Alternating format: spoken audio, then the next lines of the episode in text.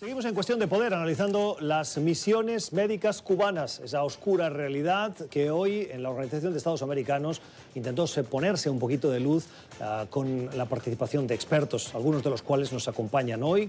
Carlos Ponce, que es eh, de la Fundación Memorial Víctimas del Comunismo, la señora María Berlau, que es directora ejecutiva de Archivo Cuba, y la médico que participó en esas misiones, médico cubano, eh, Dania Cao Quintero.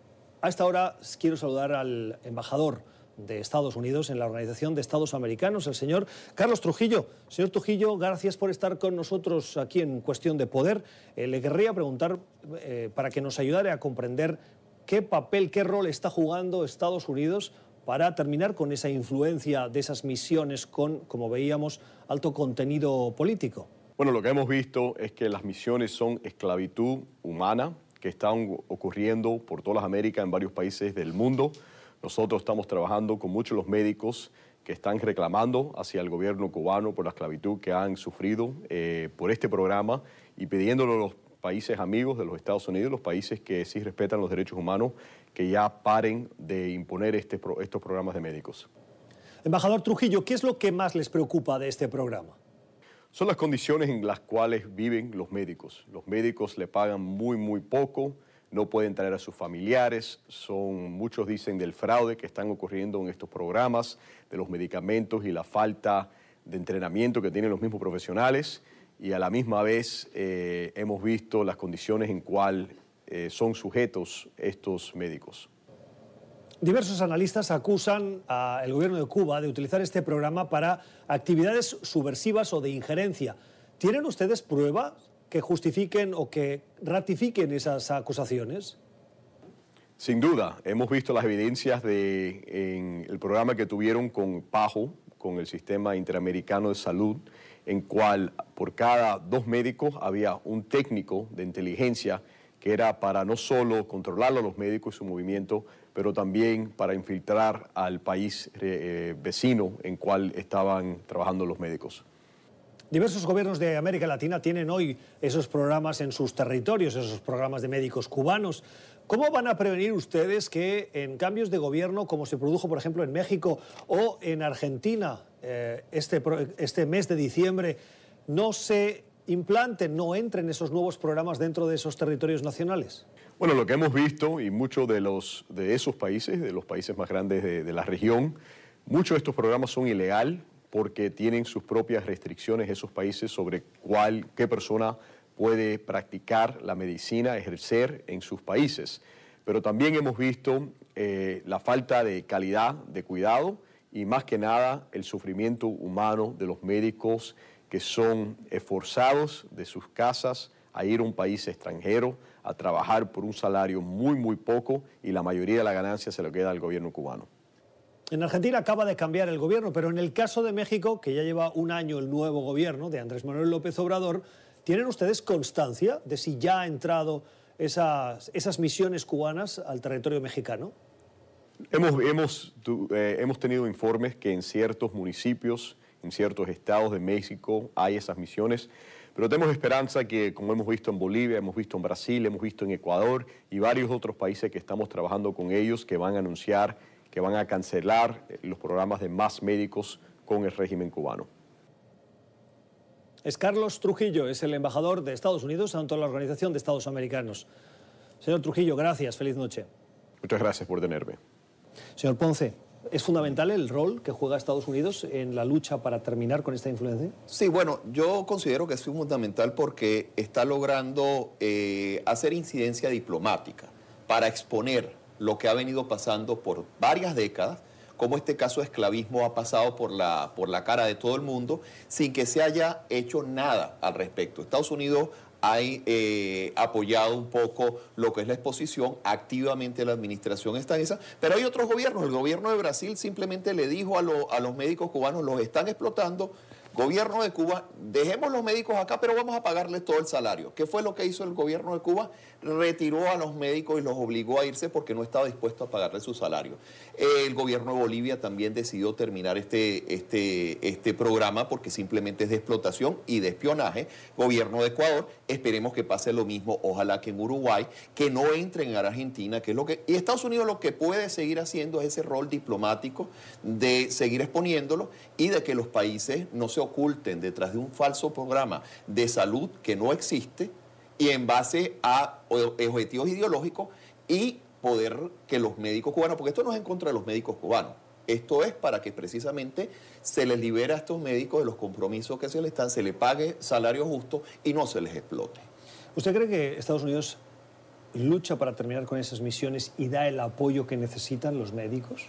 Yo creo que, que los médicos necesitan también, igual que Estados Unidos está ahorita haciendo este trabajo diplomático, yo creo que los médicos necesitan mucho más apoyo. Cuando llegan a Estados Unidos y logran escapar, están trabajando repartiendo pizza o a veces ni siquiera trabajando. Los que se han ido de la frontera para Colombia, Venezuela, son unos inmigrantes más huyendo de Venezuela y que están pasando trabajo en Colombia. Y ellos necesitan también el apoyo para poder sobrevivir. Son médicos, muchos de ellos no son buenos, pero hay otros que sí son muy buenos, que podrían estar trabajando en algunos países, dando ese mismo servicio médico y recibiendo juicio justo. ¿Usted recibió apoyo de Estados Unidos? Lamento decir que no, porque yo cuando me presenté en la Embajada eh, Americana en Caracas para solicitar eh, que se me evaluara para el, el, permiso de parol como médico del sector, ya yo tenía información con otros médicos que habían venido, que era lo que tenía que llevar, los documentos que tenía que llevar y demás, y traté de ir lo más completa posible. Ahí me atendieron, había muchos para presentarse, médicos, odontólogos, eh, fisiatras, que no tenían la misma valoración de los médicos y odontólogos, pero también se les daba su ayuda. Y eh, me entregaron un documento con todo lo que tenía que entregar y que debía sacar un apoyo en vía internet para yo ir con mi expediente completo. Fui lo más completa posible, lo entregué, incluso ya en ese tiempo estaban teniendo problemas los médicos con la visa en la mano que presentaban para volar por Venezuela y ya no lo estaban haciendo, se iban directo para Bogotá y volaban por Colombia. Eh, de verdad que yo estaba casi que 100% segura que se me iba a aprobar, la visa cuando recibo el, email que no, que se me había denegado el caso, que tenía derecho a una revisión. ¿Qué argumentos Por falta de prueba. ¿Pruebas de qué tipo?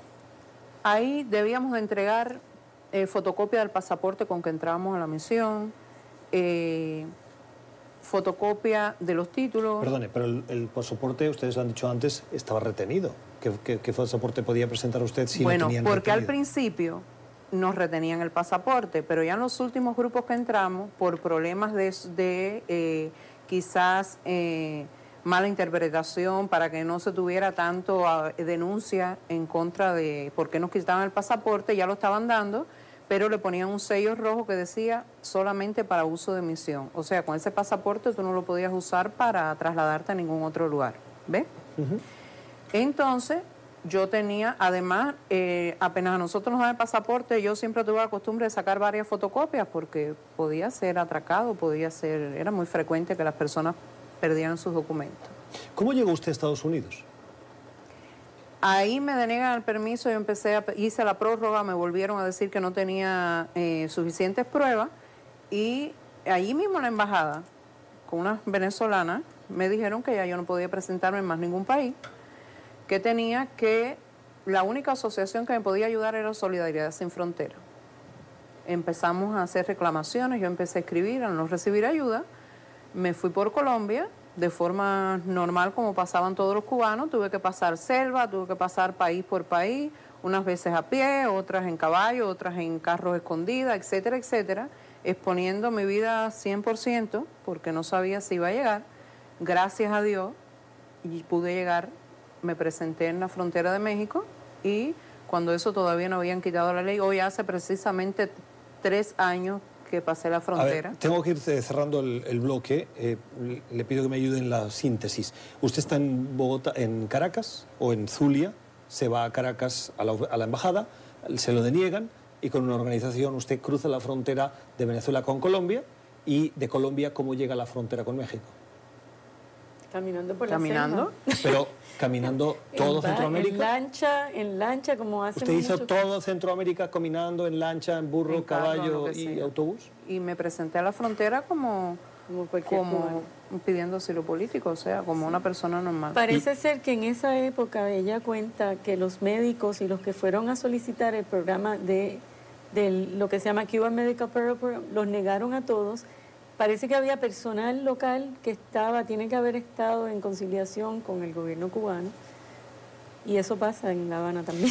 Termino ya, le pregunto por la familia que usted tiene en Cuba. ¿Ha recibido algún tipo de represalia por el hecho de que usted haya desertado de ese... de- Bueno, da la casualidad que cuando yo deserté, mi hijo mayor estaba cursando el servicio militar obligatorio en Cuba y sí tuvo bastantes situaciones difíciles en ese aspecto. Ya después no, él pudo venir para acá por Ecuador también, aprovechó la vía y ya después con los demás familiares no han tenido, vaya, no han tenido situaciones de represión.